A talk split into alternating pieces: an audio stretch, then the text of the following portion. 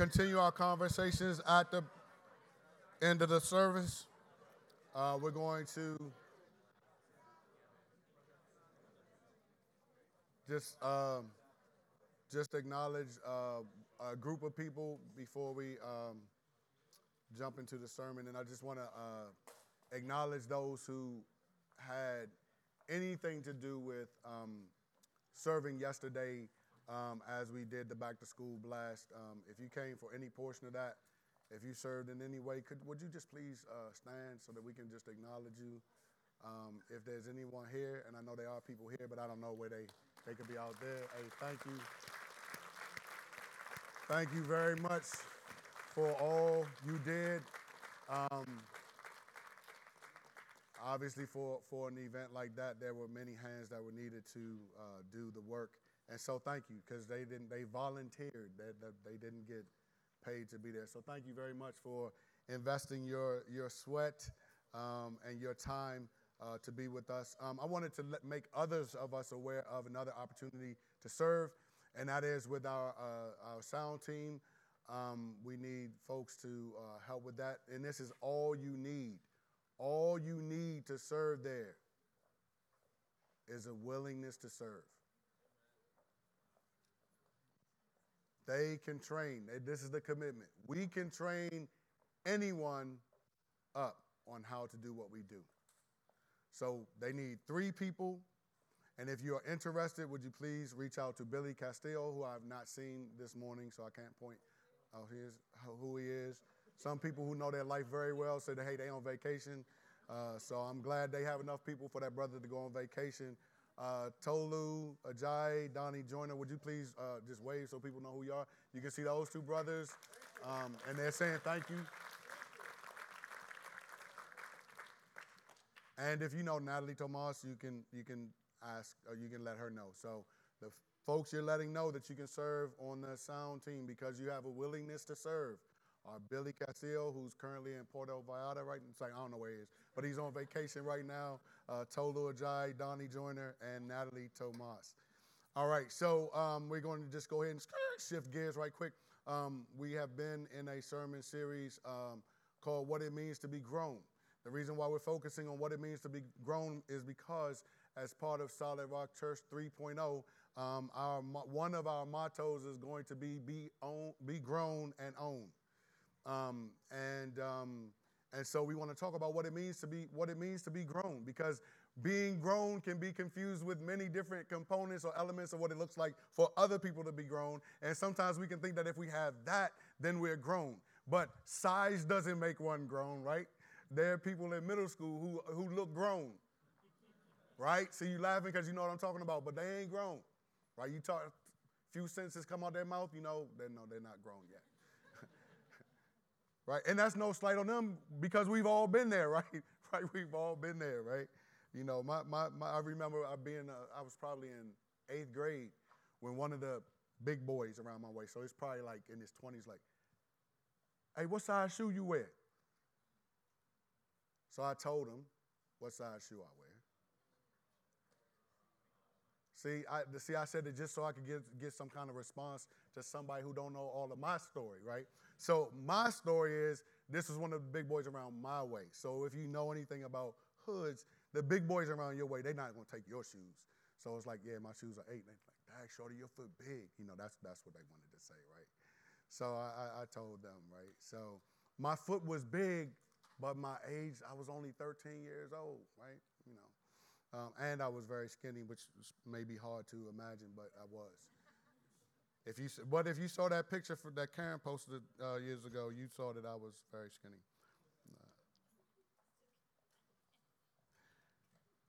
So what it means to be grown can be elusive. It can be, it can be unclear. Um, and yet it is something that if we're going to say, make a statement like, um, be grown and own, we have to know what that looks like. We have to have some barometer for what that means for us spiritually. And so that's what we've been attempting to do as we've looked at 2 Peter uh, chapter 1, verses 1 through 11. So in the, in the first segment, which was uh, verses 1 through 4, uh, we looked at how the, one of the main things that's necessary to be grown is that we see ourselves as God sees us. So when we talk about Him being a good, good Father, um, some of what we're doing as we sing some of the lyrics to that song, we're reminding ourselves of how God sees us. When we when we when we sing reckless love, we're reminding ourselves of how God sees us even before we surrender to him. So now in light that we've surrendered to him, that we've received a faith from him, the apostle Peter said it was a faith that was equal to the one they received. We have to embrace that if we ever expect to be grown. We can minimize, I don't know if you do this, but I know there are times when I can minimize myself. I minimize myself because I'm, I'm just like anybody else. I put my, I didn't just like think and get dressed this morning. That would have been like real cool. Boom, I went over that. Wow. Like, no, no, no, no, no. I had to figure out what I'm wearing, right?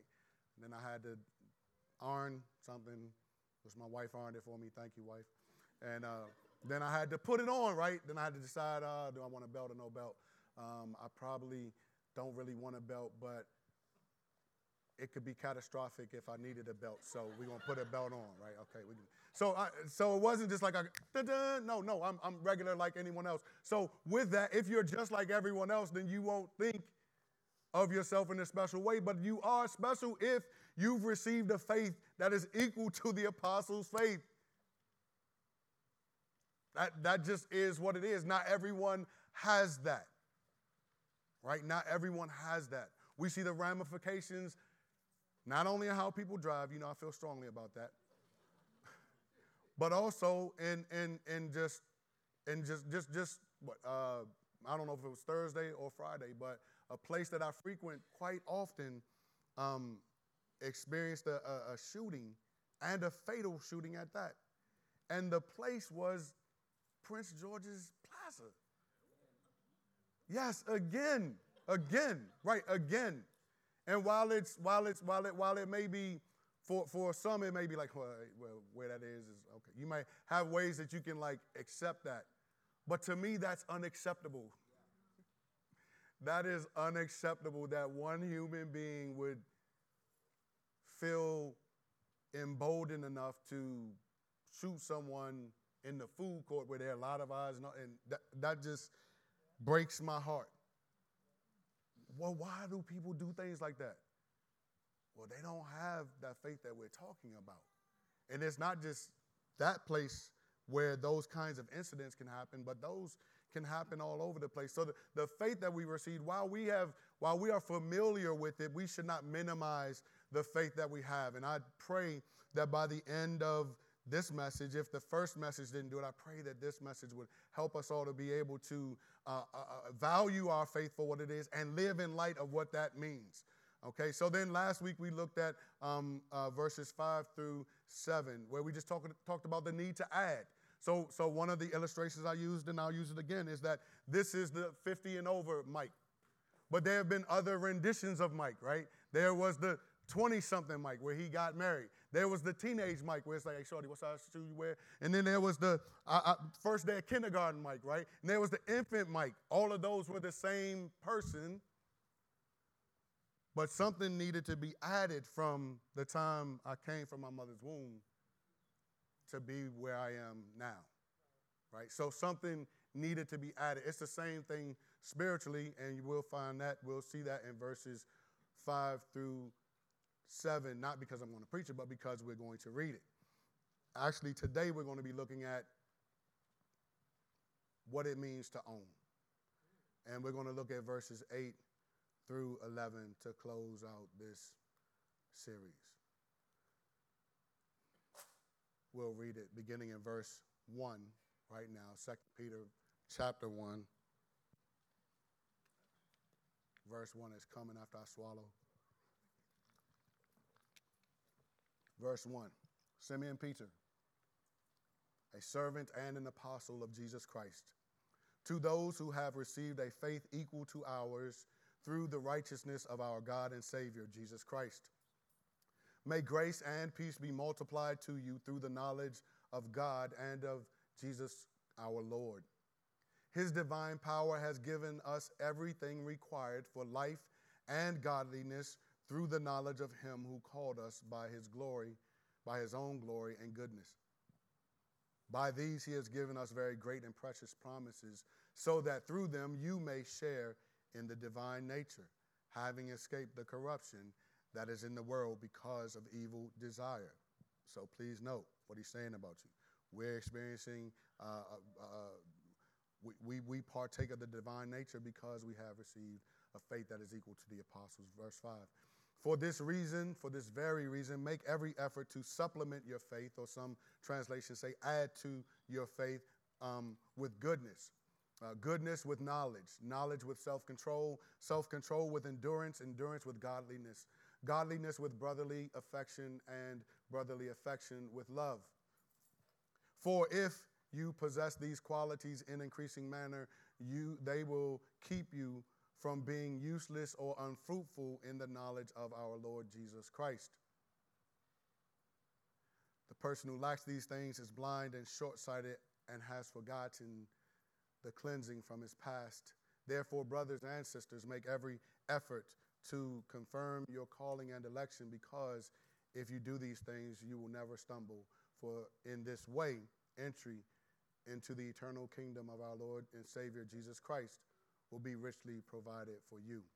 Father, we ask you that you would please be with us as we uh, listen to your word. We pray that you would please speak to us through your word. Thank you for the reading of your word. Thank you for the truth within your word, Lord. We pray that you would please, um, I pray, Lord, that you would please um, cause me to decrease and would you please increase and would you speak to your people in ways that's impossible for me to do, Lord um, I am not able to, just as was um, demonstrated, Lord, in not knowing where Billy was, Lord.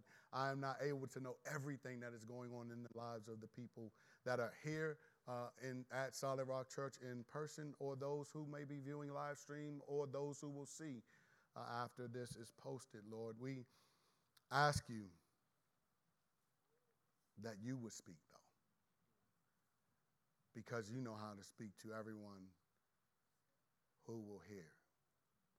We ask for ears to hear your voice. We pray that it will be your voice that's heard most. We thank you for the privilege to hear your word and to understand some of it, Lord. We ask you that you would help us to apply that which we know, that we may grow and that we may own that which you give us to do. Father, we ask you this in Jesus' name, and we thank you. Amen.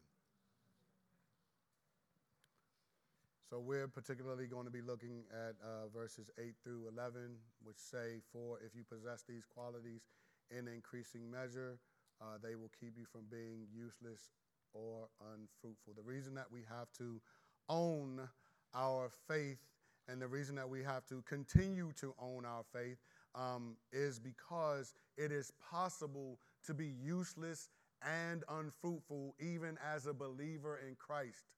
And it is our, when I say our, I'm speaking about Pastor Kurt myself, it is our desire that that would not be the case with any of us at Solid Rock Church.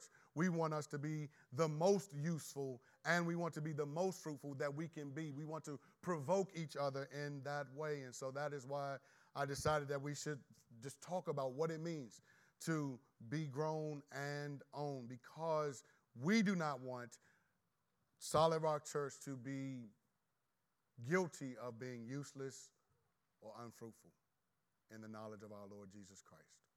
We don't want anyone to be blind or short sighted as it relates to um, their cleansing from past sin. We want the, the reality of, of the one who has, has come with reckless abandon for us. We want that to continue to inform how we develop. Again, if we're looking at from infant Mike to 53 year old Mike, things had to happen along the way, right?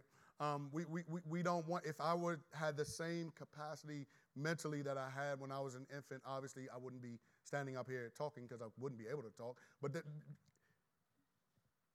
but there are some people who are like that in the natural, right? Spiritually, we don't want to be that way because we don't have to be that way.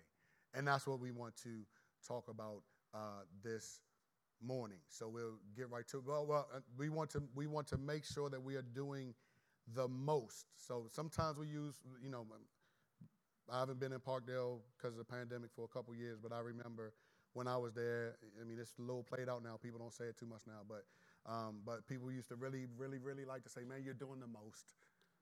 Right? It just meant you were doing like too much, right? Right. So I want us to think about doing the most in a positive way and for the Lord. Because we only travel this path one time. We won't try. We'll, we'll, we might travel this path another time when we're when everything's in review. Like, what did you do with what I gave you? Right. That's that's a lot of what we're going to talk about today. Because if we have a faith that is equal to that of the apostles, we have to think. We have to get to like what impact am I making in light of that faith, in light of that investment from God? So, what does it mean to uh, to to own? We're assuming that we already know that grown means to um, have arrived to full growth and maturity. All right.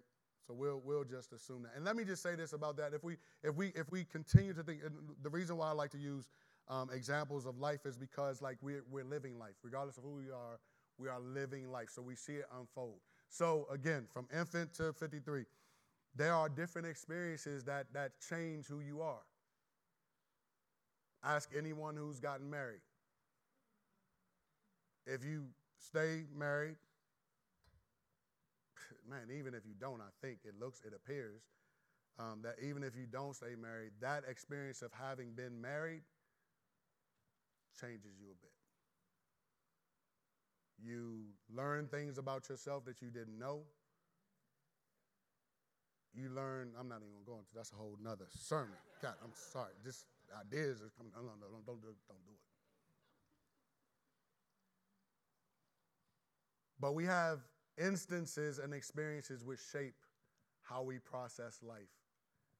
Marriage is one of them. Um, being single at a certain age, that's another one. Being a certain age is another one right? If you're, if you're used to 16 year old Mike being able to like lounge around like I do sometimes now and just pop up and go play like uh, basketball all day long, like that's not happening now. I'll go up and down the court one time and be gassed. I was talking about the moon bounce. I was telling people about the moon bounce. We used to have a picnic at the church, uh, every uh, uh, celebration every year, and we would have the moon bounce. And I remember my wife and one other woman that used to go to the church, um, and they jumped in there. They were having a good time for about two minutes. They just was like jumping up and down, ah, and they like yelling like little girls. Ah, and then after like uh, the 30 seconds, after like two and a half minutes, they was both just laid out like this in the moon bounce, right? But their minds, their minds thought they could, they could get it in, right? And they did for a good two minutes. That's all they, that, they, that they could do. Well, why is that? Because things that had changed, right? So it might be I'm not gonna say what changed. I don't want to get in trouble. See, I've been married long enough to know like some things changed that just made it so that um, they weren't the same as when they were 16. Now we'll just move on before, yeah.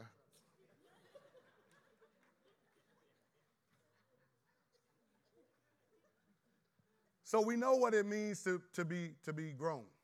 But I was what my, my point where I was going with that was that even in being grown, there are experiences that, that there's still other growth to be had. There's still other changes that come. There's still different phases in life that you have to adjust to, which cause the need for growth to continue. And it may not look the same, but you, but you have a, a different way of thinking and a different way of depending on God when things in your life change. So, what does it mean to, to, to own? I mean, we all know what that means, but you know, here we go. To own is to uh, have or hold as one's own as their possession. So, you might own a home. Uh, it is also to acknowledge or to admit, right? I own that I used to lean on my horn when people would cut me off. I own that. Yes, I did do that. It, uh, it's to acknowledge or recognize as having full claim, authority, power, and dominion.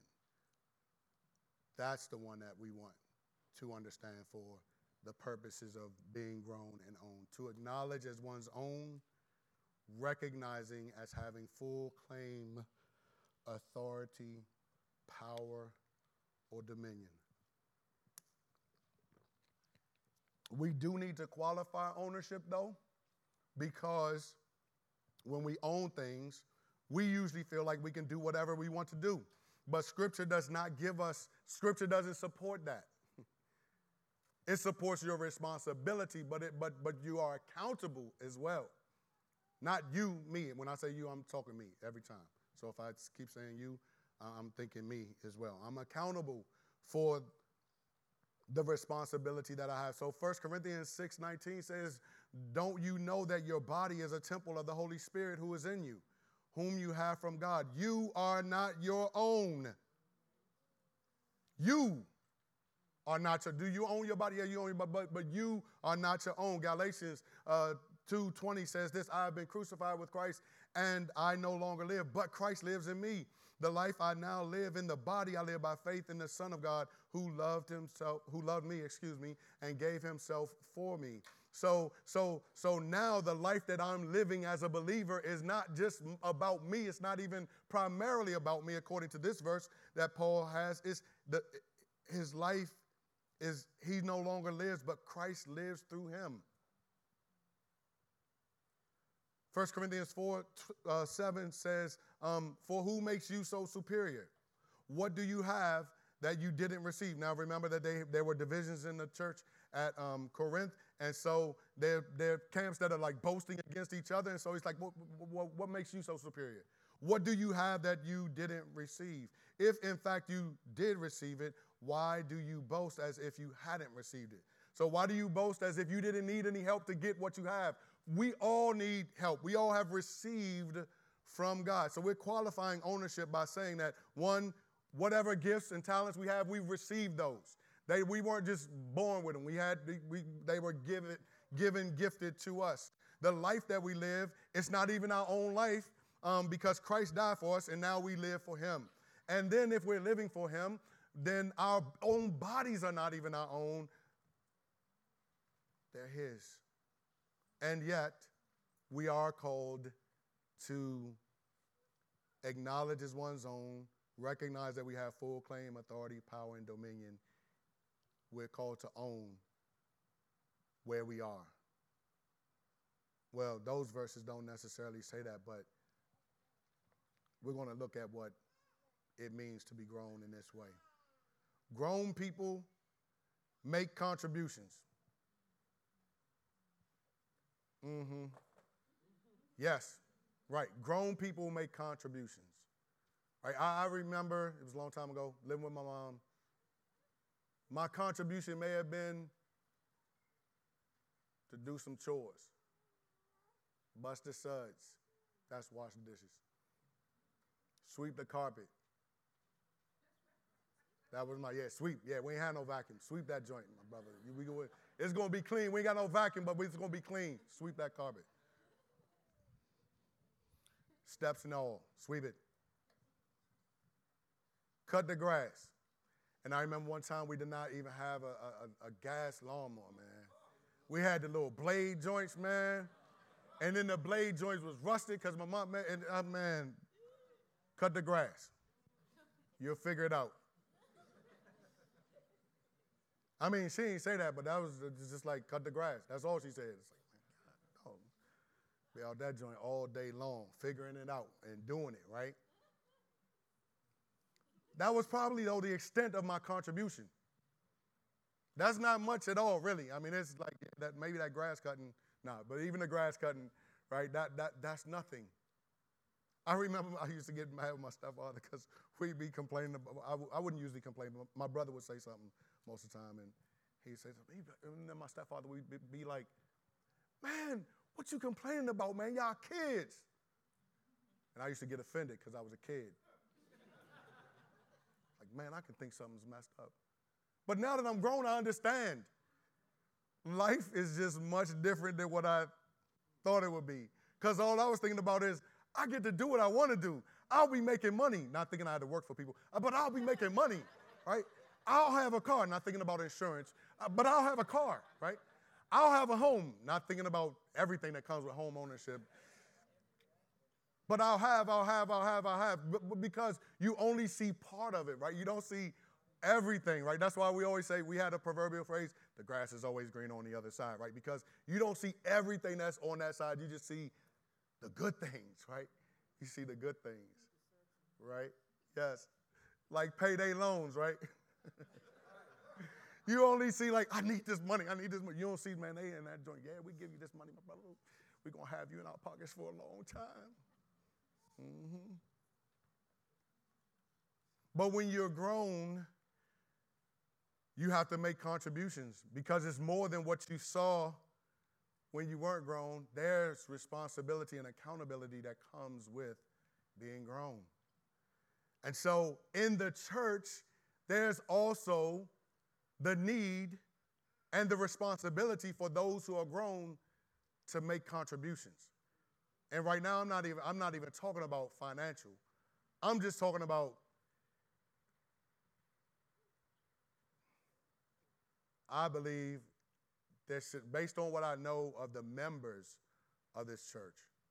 Now, if you're an attender, I'm not talking about you because I may not know you as well. Now, I'm not trying to dish you. Um, but from what I know of all of the members, there shouldn't be anyone who's a kid around here. There shouldn't be anyone who's not making any contribution at all. Now I'm gonna qualify this by saying saying this. Some people may have heard this story, but it was a long time ago, so you've been here for a long time if you heard the story. But my, my grandfather's sister uh, was a woman of, was a woman of God, and um, I think she was the first person saved in our family that, that I can remember in her generation, and then others started getting saved, and a lot of people got saved. And I remember the, the last time we had a conversation, she was in the hospital. So I went to see her, and she saw me. She, you know, she saw me enter, and she's like, "Michael, how you doing, honey?" And I said, "Oh, I'm doing fine." Every, we called her Nanny because she used to watch everybody's kids, right? So, I'm doing fine, Nanny. How are you doing? She was like, "Oh, honey, I'm doing good." She was like, "You know, I can't." I can't. She, oh no, she said. She said, uh, "Are you still? Are you still ministering?" I was like, "Oh yeah, nanny, I am." She was like, "Oh, that's that's so good." She was like, "You know what?" She was like, "I can't get around like I used to be able to get around." She said, "But I pray for the young people because they can get around." And she was like, "I may not be able to do everything that I used to be able to do, but I can pray." And I was like, "Lord." I think now we would say, I said something different than that, but now we would say hashtag goals. Right? We would say that. I was like, Lord, when I grow up, I want to be like that. That if I'm in a hospital bed, I don't see people. She now I hadn't seen her for a while, but she's telling me that she's been praying for me, even though she hasn't seen me. She doesn't know the contribution she's making to people who don't even know who she is because of whatever happens through me. She doesn't, she, she doesn't know all that. She doesn't care about all of that, but she's praying. She's still making her contribution. She cannot, she used to, I remember, what, I think she, did she ended up playing at our wedding? So, so yeah, I mean, I, no, no diss to musicians, because um, I know our musicians, and there's no way like this. But anyway, um, at our wedding, we, we um, our, the person who was supposed to do the, uh, play the music just didn't show up for some reason. I don't remember why. And my, my great aunt, Nanny, she was like, ain't nobody, they not here? All right, and she just got on them keys. She played it, Here Comes the Bride as my bride came down. She, she, she did that. Just the un, no one asked her. Why, why? She took ownership, right? She's oh, there's a void here. Like, I'm not going to keep looking around to see who's going to do it because nobody's stepping up. I'm stepping up because I can make this contribution right here. Now, we all may not be like Nanny. I can't play the keys. I get on that joint, I might hit one. I, I learned like one little joint like when I was little. It's um, called, I think it's called Magic Man by Grover Washington. I just, I learned that little, that little groove, which is a nice groove. So I was so proud. I was like, man, I can learn everything, and I haven't learned anything else. Um, nothing else. Yeah, nothing else. Not even London Bridge. I ain't, not, nothing else. So we all may not have the gifts that she has, but look at what it says in 1 Corinthians uh, 12. And it says it about us. It's to the Corinthians, but it's to us as well. It says now, verse 1 concerning spiritual gifts, brothers and sisters, I do not want you to be unaware. uh, you know that when you were pagans, you used to be enticed and led astray by mute idols. Therefore, I want you to know that no one speaking by the Spirit of God says Jesus is cursed, and no one can say Jesus is Lord except by the Holy Spirit. Now, there are different gifts, but the same Spirit. There are different ministries, but the same Lord. And there are different activities, but the same God works all of them in each person. A, a manifestation of the Spirit is given to most people for the. I'm testing y'all. Y'all ain't, y'all ain't following along. There's joint right up there. Right? A manifestation of the Spirit is given to each person for the common good. So each individual has at least a, probably more than a, but uh, based on what I see in people, probably more than a, but at least a manifestation of the Spirit for the common good. So it's not just, and see, this is where we, I think we get it, where we, what restrains us is that we can think about these gifts and like what we do for the Lord as, as, as like what's good for me. What's good for me. We're not thinking normally about the common good. We may not, and it may, it may be like you don't think you have a place for that. I'm telling you, there's a place for it. According to Scripture, it says the common good, which means like everybody. It's here for us, not just for you. Right? It's here for us so that we can thrive, not just so that you can thrive.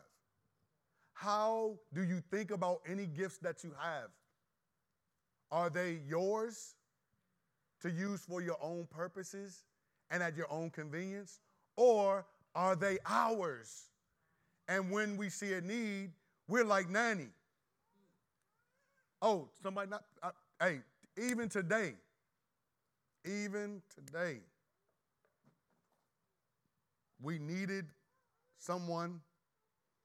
Man, I don't know if we, if we, if we, if, whether we needed it like that, because we've had times where we had just one person on keys or one person on the strings.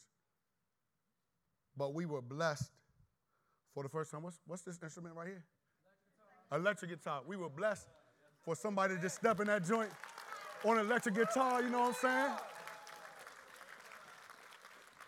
And I don't know about you, but I heard that joint stand out a few times, but not, but, but, but not, but not no way to draw attention, just like little nice little stuff, like even a little, sometimes like, oh, I heard that right there, man. I heard, I mean, that little nuance, I hear that. When, hey, my brother. you know what I'm saying? Right? So, okay, some now, oh man, there's so many places to go with this, but but but discipline is necessary. Help me, Lord. Um, let me say this about success. This is like a little success happens when people prepare for opportunity. It happens when we prepare for opportunity. We may not even see the thing, but it's just like we want to be ready. Like if it's when it's my turn, Lord, because eventually it's going to be your turn, right? I'm not always going to be on this mic. It's going to be somebody else's turn. Mm-hmm. I wasn't always on the mic. My turn came, right? If we don't prepare for the opportunities that we just could be, that, that could be, then when they come, and they will come. I'm telling you, they will come. They will come. And you know, and usually they come to those who prepare. And I think they usually come that way because God is orchestrating things. It's not just like opportunities just coming. No, opportunity is brought to you, right? So if you haven't prepared for what God is bringing to you, you won't be able to get on the point right there. You know what I'm saying? I couldn't get on that. I couldn't get on that. I couldn't get on. See, music, I can't do that. Uh, yeah, that's right. That's, that's right. That's right. That's not one of the manifestations of the Spirit that's come to me for the common good. It might be for my own. Yeah, man, I'm grooving right now. In my earbuds, I'm grooving. You know, but it's not for the common good, right? But a manifestation of the Spirit is given to each one of us for the common good. Grown people make a contribution. What has been your contribution? I understand we coming out of a pandemic. I understand. So like some people may not even be at church or some people may not have been able to come to whatever, right? But even okay, if you were here before then, what is what has been your contribution?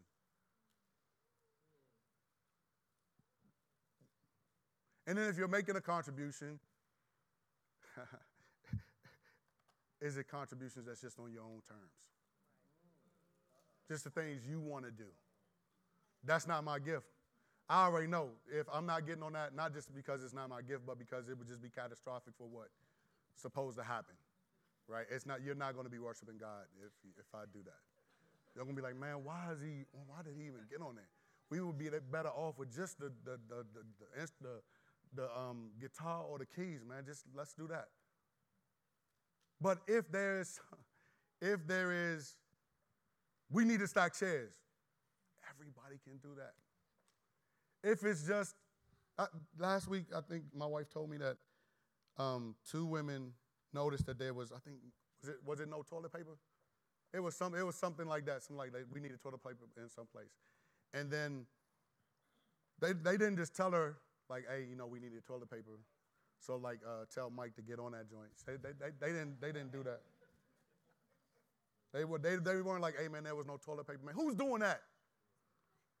They were like, there was no toilet paper. If that's something that's needed, we'd be willing to do that every Sunday morning to make sure that there's toilet paper. That's making a contribution. It's not just limited to that, but that's making a contribution. That's, that's ownership. That if we see something that needs to be done, we're doing it. That's ownership. Why? Because it's ours, it's mine, right? Do you think about your ownership in the church the way you think about your ownership of your home if you own a home? Or is it less? I'll let you and the Lord figure that one out. But that's a good question for, for me to ask myself. It doesn't matter if you, I mean, I get, you know, paid by the church and all that, but that that doesn't mean that these type, I'm telling you, when I ask you a question, I'm asking myself a question as well. And some of my questions come in the moment, not something I wrote down or whatever. But, but we need to evaluate our contribution because grown people make contributions. Their presence means something.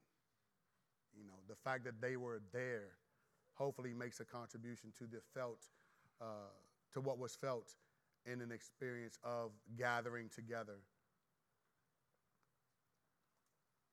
It's interesting that Jesus, when he walked the earth, he, um, you know, there, there's the, the parable of the, of the talents. Well, actually, um, and the parable was, was mentioned so that people could see what it meant, what, what the kingdom of heaven was like. And so he, um, you know, you, you already know the story. He gives talents to uh, three people, um, and the two with the five and the three, they, they, you know, they get more than what they were given, and the one with the one just went and he hid his talent. Uh, we know that there were consequences for him, but in verse 26 of Matthew 25 says this His master replied to him, You evil, lazy servant. I don't think the Lord, I'm going to just pause right there. I don't think the Lord, I mean, we have to be very careful with how we process the Lord. The Lord is very gracious, but the Lord is also severe. When he chooses to do the other, that's up to him. So I don't, so me, I'm just trying to look at it all and be like, Lord, you know what? I'm, I don't want to be the evil and lazy servant. I don't want to be him.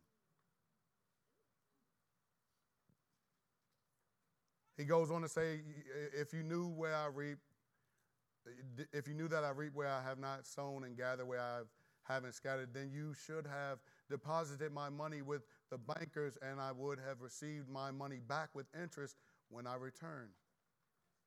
So he had just remember he hid the talent, so nothing at all happened with the talent. Now I'm not sure. I don't know what what what what God's going to do. Um, exactly what that's going to look like, but I know that there will be accountability for how we choose chose to use what he's given us. And that's something that we cannot escape. So I'm saying that we should make sure that we embrace even and look at this. So so and the Lord didn't look at listen even in the judgment. He's like, um, if you knew if you knew this about me, if you knew that I that I reap where I haven't sown and that I gather where I haven't scattered, then you could. He's he's even saying like, hey, look, you could have just like put it in the bank and you would have got interest. Like there's a way to go about like what we're doing so that we don't have to like wear ourselves out. Um, and we can still glorify God. So if you're so if you're like if you're a if you're a, you know a, a new parents, um, if you're new parent, especially like if you have like multiple little kids um, at one time, I understand how challenging. I understand by observation how challenging um, that can be. Um, but there are still things we can do, right? So this person, this servant chose to hide. The Lord said, Hey, here's what you could have done. You could have made adjustments, right? But you didn't have to totally bury what I gave you. So be okay with having to make adjustments. You may not always be able to serve in the way that you used to serve, right? You may that, that may not be accessible to you, and that's fine. The Lord isn't looking for you to do the same thing all the time. You know, He's not looking for me to get on the court and dunk. I've never been able to do that. But anyway, He's not looking for me to, to do that because He knows if I get up and try to do that, then I might just get a cramp right quick and just be like sidelined for a while and not even able to come up here. He knows, He knows how frail I am now, right? I know I don't look frail to you, but I compare myself to that 20 and I'm frail. Um, adjustments can be made for the glory of God. You don't have to do the exact same thing, but you have to do something. You should be doing something. You should be calculating what adjustments you need to make so that you're prepared for the opportunity that's coming your way because opportunities will come.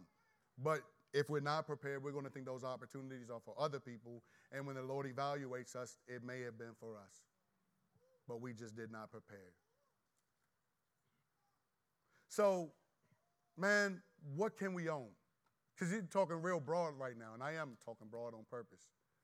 But, but, what, but what can we own? At this church, there are five things that we can own.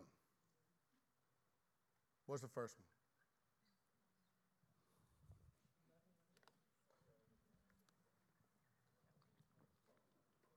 Who said love one another? We're going to be at uh, one of them churches. No, we're not at the church. All right. That's right. You with me. Love one another. Love one another, increase in the knowledge of God, connect with our community, serve and give. Those are five things that we can do.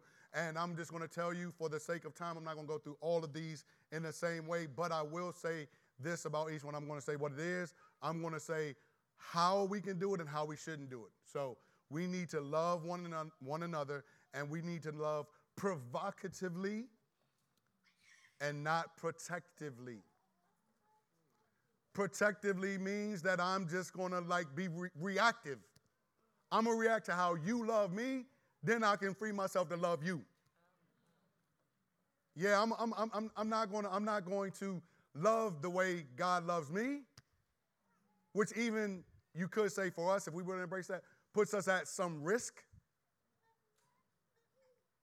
but also puts us in the hands of God which is the best place to be all the time.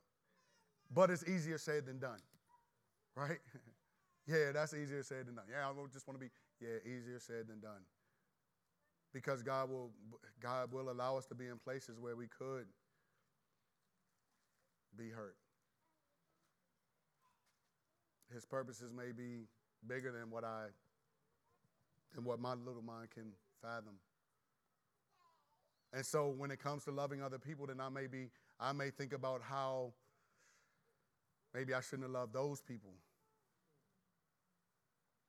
Get the wisdom from your experience, but at the same time, we are called to love provocatively, not protectively. We're, we're called to love in a way that draws other people into what we have going on. So uh, you'll find this in Hebrews 10 uh, 24 and 25, it says, Let us, you know this one, let us consider one another in order to provoke love and good works, not neglecting to gather together as some are in the habit of doing, but encouraging each other all the more as you see the day approaching. Our love should be provocative. Our love should make people evaluate their own love. Let us outdo each other in loving each other. Let us see things, think about them, and say, you know what, I can love by doing this. And then actually doing that, right? Not just, not just thinking about it, but actually executing it. A lot of good ideas happen, man. But if it doesn't happen outside the brain, then it hasn't happened. Yeah, if it doesn't get out of there into life, it's just daydreaming. And we need to do more than daydream, right? See, she, she agrees. That's right. Ah, little James Brown. So we're to love one another. We're supposed to do that. We should do that proactively or, or, or provocatively and not protectively, not to not in a guarded way. Now understand, like we all we're all in different places, but I'm going to say this: if we love toward God, if our love is for God, oh my goodness, if our love is for God and not for ourselves. Now we can love people sometimes and do things for people at times where we are expected to, to elicit a response from them. So I know I've done stuff for people just like random people, just like maybe held the door or, you know, did something. And they don't say thank you. I'm from where you at least say thank you. So it's like, man, hey, man. Or, or if I speak, then you at least speak back. Hey, what's going on, man? Hear nothing. I'd be like, hey, man, I'm good. You good, man? I'm good. I just will talk to myself if I do. I try to. That's like laying on a horn, though. That, that's not really helpful, man. You, don't do that. Don't follow me in that. I don't do that all the time, but that's not good if, when I do it or if I think about doing this. Like, but it's like, okay, am I speaking because I'm trying to just like share some goodness, or am I speaking so that someone can affirm my goodness by their response? Right? See that that's not that if you if you're loving and that, that's not real love. No, no, that's not what Mary J is looking for. yeah, that's not what that real love. That's not that real love right there. Mm-mm. The real love is just, you know what? It's sacrificial. For us, it's, it's 1 Corinthians 13, right? That's, that's what it looks like. And I know for myself, I have to constantly evaluate what my love looks like because I, I just need the Lord. That's how I always need the Lord. but, gro- but owning and being grown in love is provocative and it's proactive. It's not protective we need to increase in the knowledge of God. And I would say this, and I'm not going to read the passage. I'm just going to, we can put it on the screen, but but but this is something for you to reflect on. Psalm 19, uh, 7 through 11. Uh, we need to increase in the knowledge of God, and we need to do it this way. We need to increase universally and not situationally.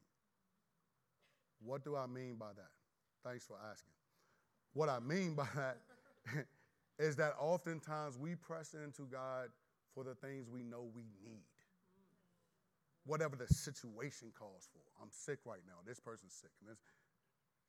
But we don't press into Him the same way just all the time because of who He is. I understand that that can be, there can be a level of uh, a lack of ability to sustain that.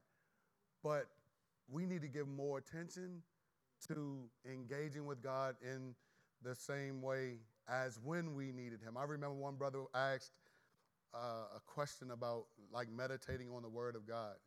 And, uh, you know, I don't know what the, the question was about God's word, and it was about like, like, about meditation. I don't remember the, the exact question, but I remember me answering him.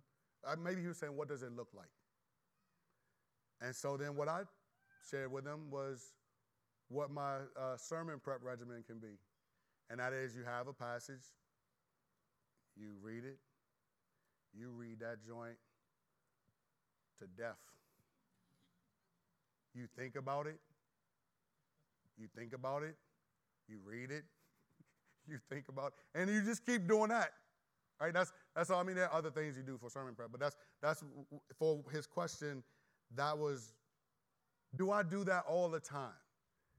When I told him that, that was my question for me. And I was like, you know what? No, I don't do that all the time. Why do I do it then? Oh, I'm preparing for a sermon. Hmm. So I don't know how you how you uh, do, but I do want to read this to you. This is my, this is a very familiar passage of, of scripture. I think it, it, it, points to to our need, and I think it will help us to live um, to, to to increase in the knowledge of God universally and not just situationally. And it's going to be a surprising passage, and it is not my own. I read this from someone whose name I'll tell you uh, next week because I don't remember who, who, who it is right now. But um, in, in, Matthew 11, verses 28 through 30, which we all have are familiar with on some level, it says, "Come to me, all you who are weary and burdened, and I will give you rest. Take my yoke and learn from me, because I am lowly and humble in heart, and you will find rest for your souls. For my yoke is easy and my burden is light." Okay.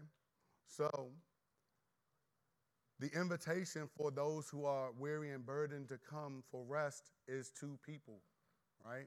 People can come and receive that. And that seems like it's to people who, you know, uh, that's a good passage that people have used even evangelistically. Verse 29, though, was where my man, whoever he was, got me. He says, Take my yoke and learn from me. He describes himself as humble, lowly, and humble. And he, the consequence or the result is that you will find rest for your souls. If we don't take his yoke, take, take is an action verb, right? I mean, come is as well. But take is more is more aggressive Take is more like, hey, I'm about to, I'm about to do this, right? Um, he says, take his yoke. What's his yoke? Right? What, what, what, what, what's, what's, what's, what, what do we think his yoke could be? If we, how do we take his yoke and learn from him? This is the thing about this. It's, it, it's not new stuff. It's just true stuff, right? You take his yoke, you, you, you, you take his yoke and learn from you by like reading your Bible, right? It's not like rocket science. That's how you take his yoke on you and learn from him, from his word. That's what you, that's like the, that's not a trick question. Right? By praying, also not a trick, not a trick. Fasting. I don't fast enough, but fasting. Solitude, all of those spiritual disciplines, I believe that's how we take his yoke and learn from him. Some of us tired of learning. Right? Some people tired of reading God's word. They wanted to work like this. Some people tired of praying. He didn't ask, answer this way. Some people not fasting because they don't even see like the result. But when we're t- thinking universally, then we do those things because that's what Jesus does. Right? It's not situationally. It's not so I can get something. It's so that I can be something. Some of us are too worried about what we want to get and not worried enough about who we need to be. May the Lord help us to be more concerned about who we are to be because then we'll, we'll get to where we need what we need to get. But we need to take his yoke, take up his yoke and learn from him. Jesus needs to be the model for us, not Pastor Mike, not whoever your favorite not the person who wrote the, the joint I'm talking about that I can't remember his name. See, that's what's going to happen. We won't forget Jesus, though, hopefully. But we'll only, we'll only own the way we should if we do so universally and not just situationally. We need to stop being situational takers and learn how to take up his yoke and learn from him consistently so that He can shape us and mold us into who we need to be. So that my goals of being like my, my great aunt, those will be accessible to me because I've taken up Jesus' yoke and I've learned from Him.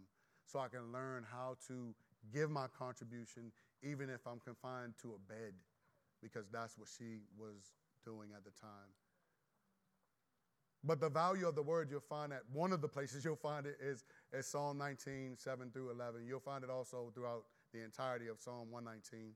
Um, connecting with our community, we must do so consistently and not, not just conveniently.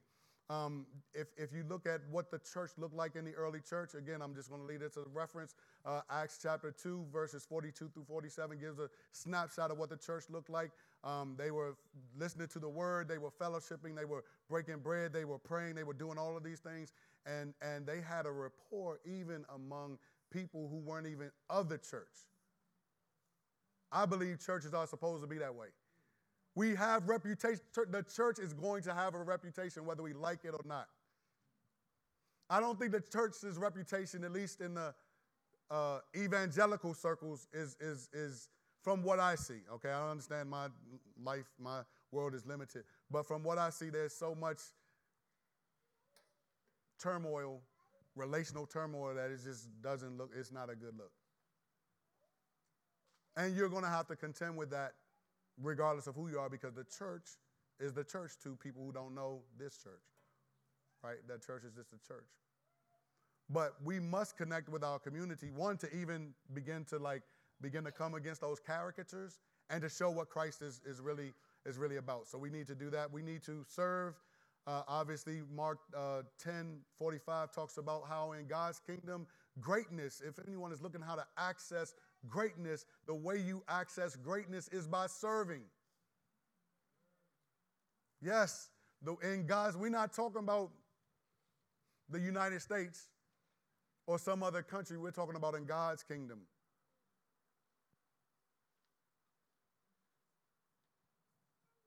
Yeah. For even the Son of Man did not come to be served, but to serve and to give his life as a ransom for many. He had just said that that that in in his economy, I'll just read it. Um, in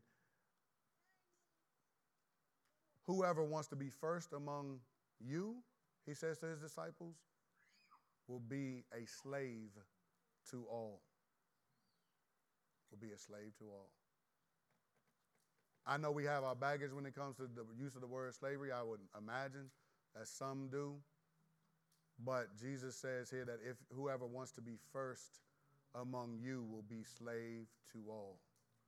And the model for that is himself. That's why he says, For even the Son of Man did not come to be served, but to serve and to give his life as a ransom for many. So we should serve urgently and not hesitantly. We shouldn't just, I remember when, when I first came to this church, um, this church, Solid Rock I, the pastor at the time was Mickey Connolly. Pastor after him was Michael Black. That's Michael Black hired me. Anytime the brothers would say, "Hey, I need," all, all they had to do was say, "I need." I'm sure that's what it looked like anyway. I need. Man, folks would be just getting out of their seats already, raising their hands already. It's like, man, they don't even know what's what's coming. It could be like, I need somebody to go move that dirt from out in front of the little uh, drain thing so it won't clog up again. So it could be that, and it's like, I don't want to do that. I'm not dressed for that. Or, you know, it, it could be anything, but people didn't care. It was like if it needed to, to be done, it was urgent enough to put my hand up or to get out of my chair. So we have to serve. We should serve urgently. That's part of the DNA of this church. That's part of the DNA. And it's a part of the DNA, that, to be honest, that could use um, a little bit more uh, uh, participation in, in my opinion. Um, don't laugh. Uh, so, so excuse me. urgently, not hesitantly. I understand we, we are all busy. I, I think I would imagine that I'm, that I'm a very busy person compared to most people. Um, but when I remember this, what Jesus says, then it'll make me delay something and just believe like this is how I live. I'm here for this opportunity right here.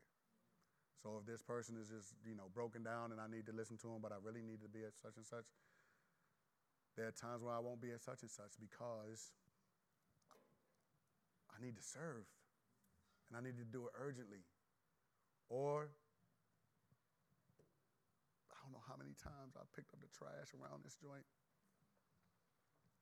Just wonder why people got to throw trash all on it, out of their car, wherever, how, why is it getting, even getting here? And then just remembered this is not just to clean up the church property. Like, this is for the Lord. This is a way that I can serve. It's not fun. I'm not like, yeah, man, I'm trying to do this. No, it's not like I'm getting excited about it. It's not like I was for the back to school blast, like, hey, man, we about to do this. Not, no, it's different. But it but if it's needed though, right? And I'm there and I'm able-bodied.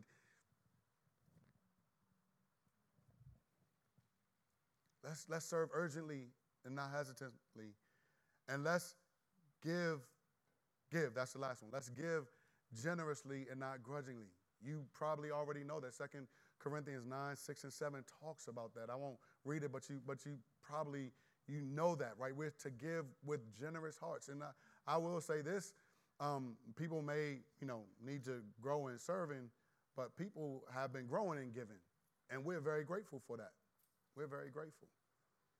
We're very grateful because we haven't done sermon series on giving.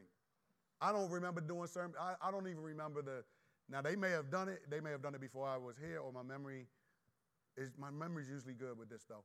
I don't remember sermon series about giving since I've been in this church. That's a testament to the generosity of people who come. It is. And so, thank you very much. So, what does ownership look like? So, I, am I'm, I'm going to ask you to do this. I'm going to give you homework for the sake of time.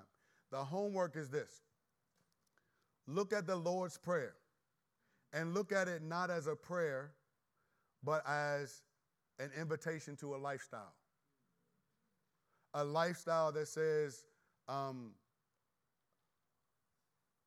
that says, that first sees God as your father, that then is consumed with honoring his name as holy. Then is consumed with being a vehicle through which his kingdom comes here on this earth.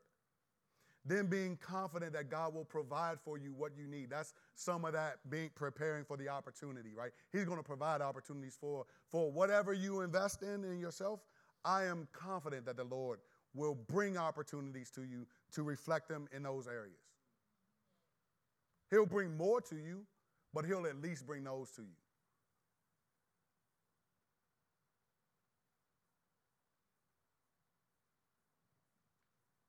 We need to embrace being forgivers, right? Because in that prayer, we pray that He will forgive us, right? As we forgive those who sin against us. And we need to make sure that we are not bringing ourselves into temptation by making provision for the flesh. Mm-hmm. Yeah. See, we need to think universally about what it means to be a child of God. That will take care of ownership all the way across the board. If we say, oh, we're not just praying for these things, but we are embodying what this prayer is about. We're seeing God as our Father. We are revering Him as holy. We know we're the, an avenue through which God makes Himself known in the earth. We understand that He's going to provide opportunity for us um, to, to help other people um, with their daily bread, and that He's going to give us the things that we need as well. And that we're going to do something that is very contrary to cancel culture, and that is to forgive.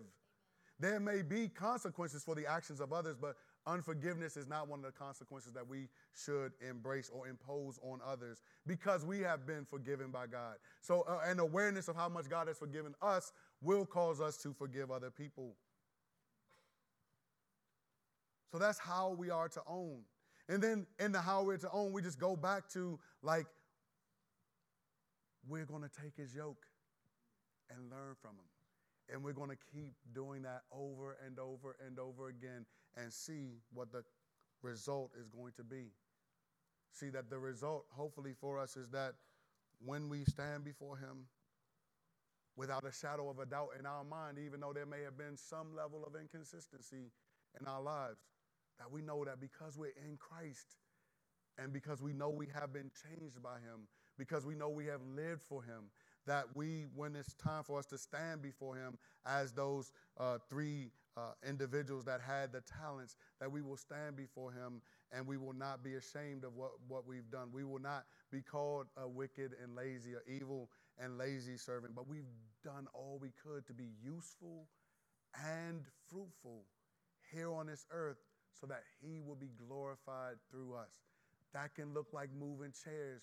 That can look like serving in children's ministry. It can look like helping with the back to school blast. It can look like helping someone with their children. It can look like providing babysitters for um, um, people with children that need to, like, you know, they want to do a date night or whatever. It can look like all kinds of stuff, right? Because if giving a cup of water to someone who's thirsty can be something that God affirms as good, or giving clothes to someone who's naked, those are neutral things, right? Any, anyone can do that, right?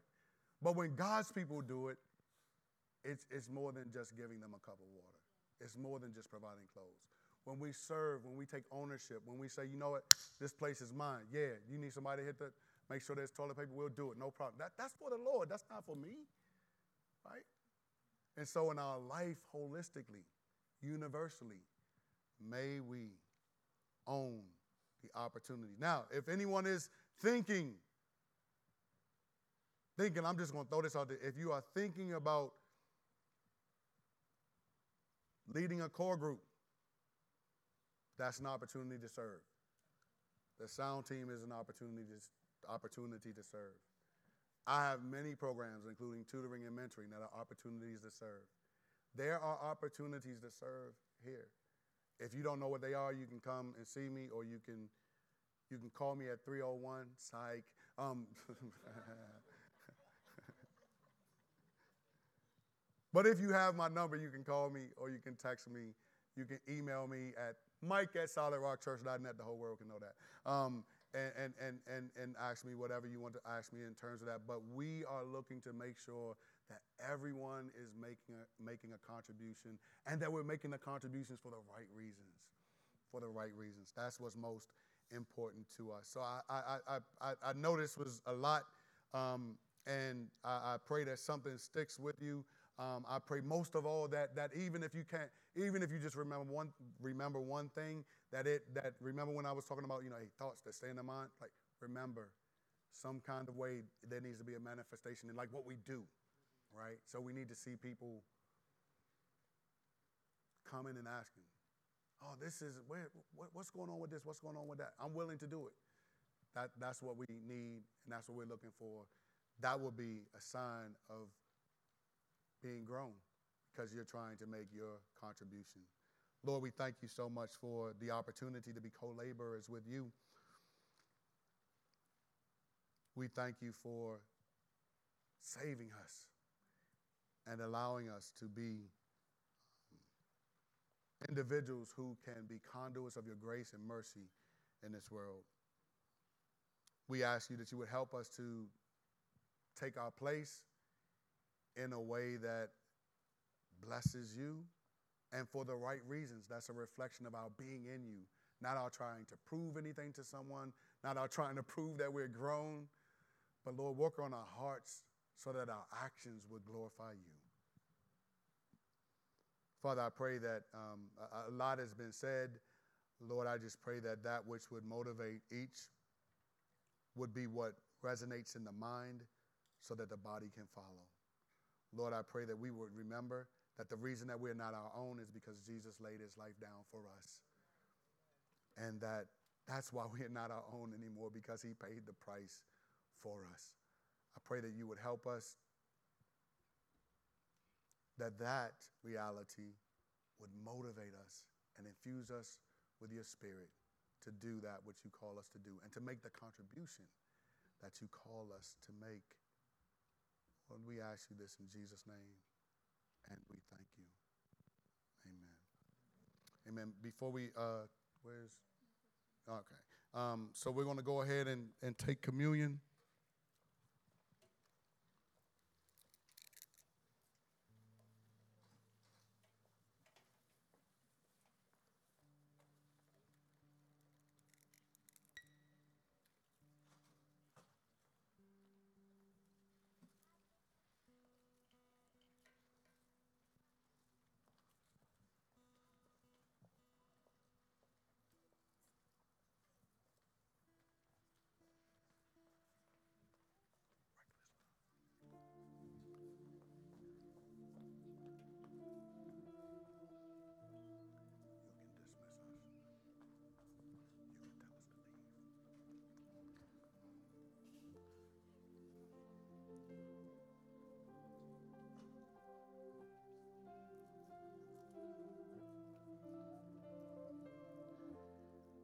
1 Corinthians 6, uh, verse 19 says, uh, Don't you know that your body is a temple of the Holy Spirit who is in you, whom you have from God? You are not your own. And then it goes on in verse 20 to say, For you were bought at a price, so glorify God with your body. We know the price that we were born, that we were bought with, was that of the life of Jesus Christ himself. That he exposed his body to the humiliation and the punishment of the cross as an expression of God's punishment of sin for us. Scripture lets us know that he was aware that he was bringing many sons, many children to glory in the cross. In light of what we know of Jesus and in light of our faith in him as people who are living for him, let us take the wafer which represents his body and eat at this time.